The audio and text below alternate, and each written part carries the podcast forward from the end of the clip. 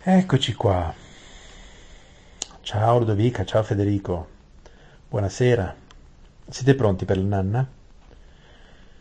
Mettetevi nel letto, testa sul cuscino, belli, rilassati, stesi. Siamo stanchi, eh? Ma adesso leggiamo un po' di storia e poi facciamo tanta nanna. Allora, accompagniamo i nostri amici nel deserto. Stanno facendo questo viaggio difficile, lungo verso il nord. Dopo una notte fredda è arrivata una giornata molto calda. Il deserto è così, c'è molta differenza tra temperatura di notte e quella di giorno. Si chiama escursione termica. Di notte fa freddo freddo e di, not- e di giorno fa caldo caldo.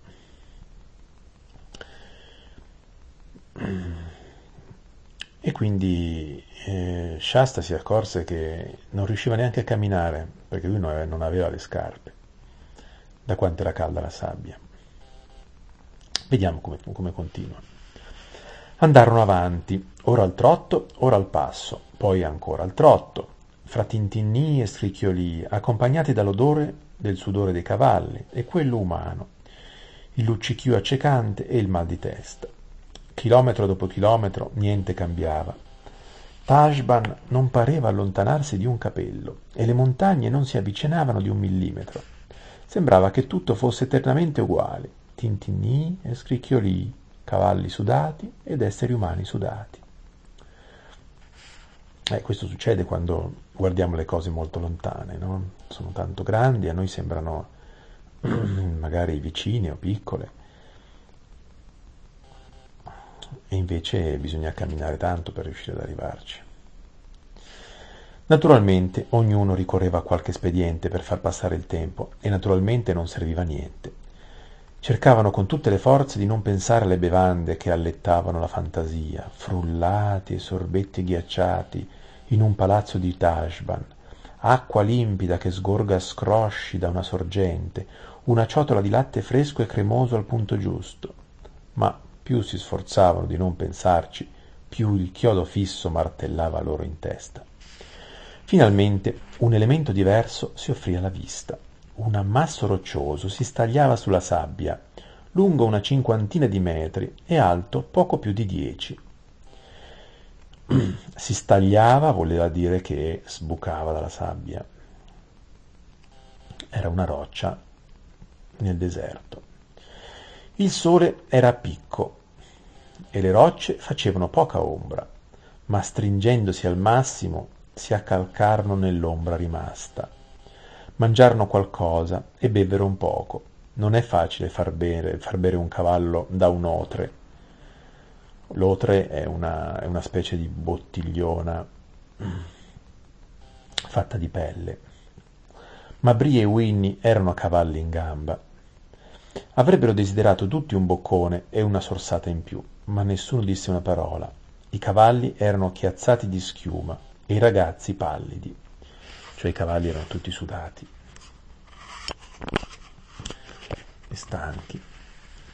Dopo un breve riposo ripresero la marcia, stessi rumori, odori e bagliori. Infine le ombre caddero sulla destra e diventarono sempre più lunghe, tanto che non sembravano spingersi a oriente, ma ai confini del mondo.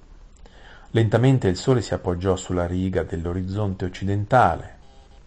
Finalmente tramontò e grazie agli dei il bagliore impietoso scomparve, anche se il caldo che saliva dal suolo continuava a essere insopportabile.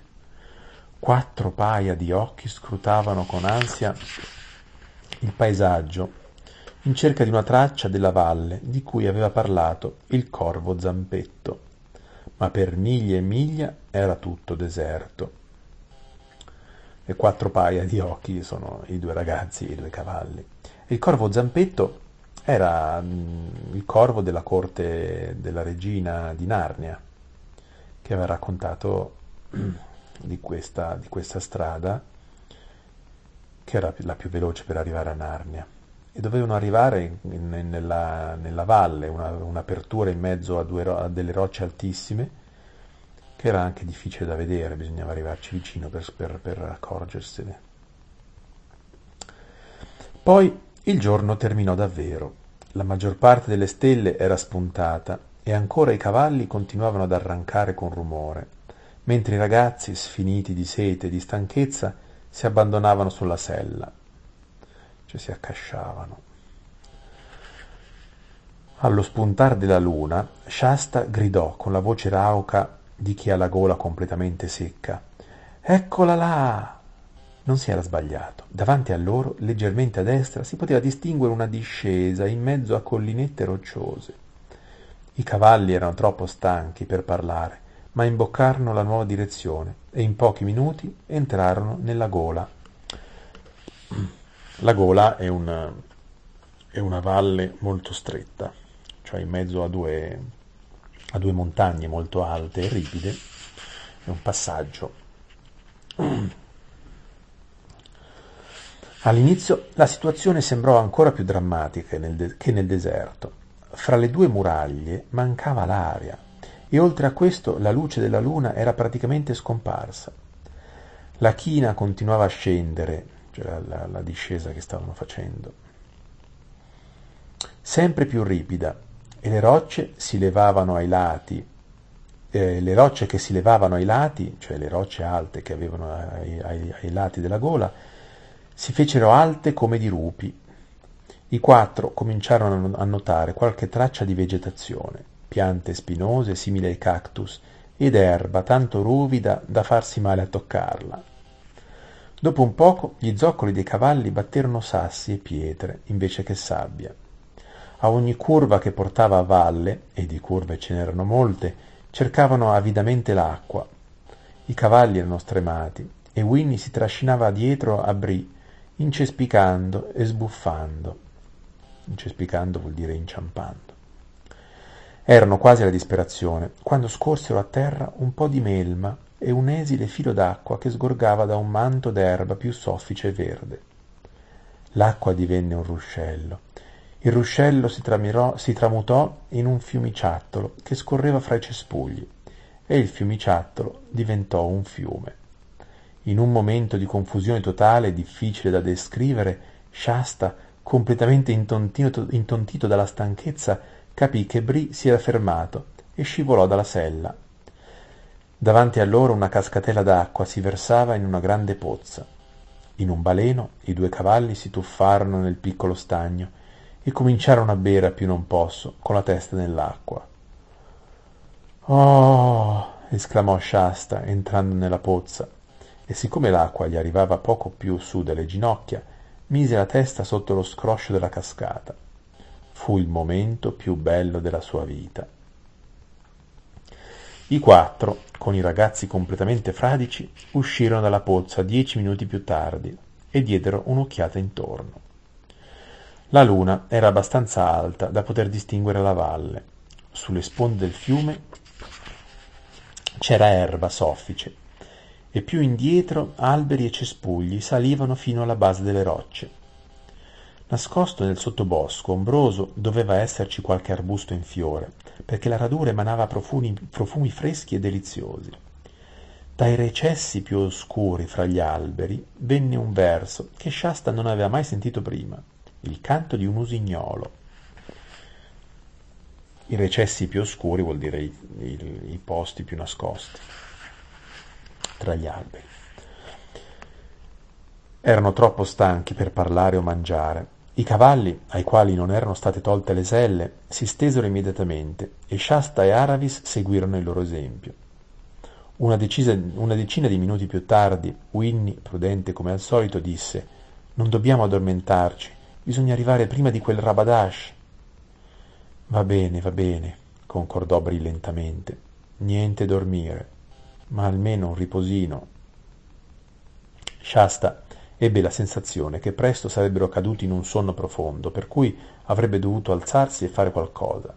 Sì, doveva farlo, ma non adesso. Fra un secondo, forse, oppure fra un minuto. La luna splendeva alta e l'usignolo, l'usignolo cantava sulle teste di due cavalli e due ragazzi intenti a ronfare con gusto. Fu Aravis la prima a svegliarsi, il sole era già alto e le prime ore del mattino, le più fresche, erano volate. È tutta colpa mia, pensò con rabbia mentre si svegliava agli altri. Era chiaro che i cavalli, dopo una giornata di durissimo lavoro, non sarebbero rimasti svegli, anche se sono cavalli parlanti. Quanto al ragazzo, non è ancora abituato a certe cose. È colpa mia. Avrei dovuto immaginare che sarebbe andata così. Gli altri tre erano intontiti dal sonno. Ah, farfugliò Bri. Mi sono addormentato con la sella addosso. Se sapeste com'è scomodo. Andiamo, fai presto, lo incitò Aravis. Metà della mattina è già volata, non c'è un momento da perdere. Un boccone d'erba mi sarà pure concesso, spero.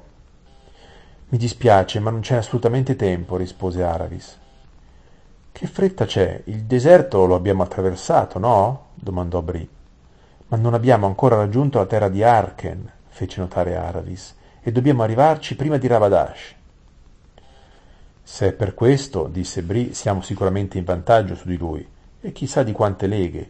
Siamo venuti o no per la via più breve? Il corvo, tuo amico, non ha detto che questa è una scorciatoia? Ha spiegato che la strada migliore è perché per, percorrendola si incontra il fiume, ma non ha detto che è la più corta, rispose Shasta. E se l'oasi si trova, si trova a nord di Tashvan, credo che la nostra via sia più lunga dell'altra. Comunque non posso continuare se prima non faccio uno spuntino. Shasta, toglimi le briglie. Per favore, si intromise Winnie timidamente, anch'io sento che non posso continuare, ma quando hanno in groppa uom- uomini con sperone e frustini, i cavalli vengono costretti a proseguire anche se sono arrivati allo stremo, no? Così scoprono che sono ancora in grado di farcela. Voglio dire, ora che siamo finalmente liberi, dovremmo mettercela tutta, lo facciamo per Narnia. Credo, cara signora, disse Bri con un tono che non ammetteva replica, di conoscere meglio di te marce forzate, spedizioni di guerra e quello che un cavallo può sopportare. Winnie non replicò. Come la maggior parte delle cavalle d'alto rango, era una persona gentile e un po' apprensiva, facile da convincere.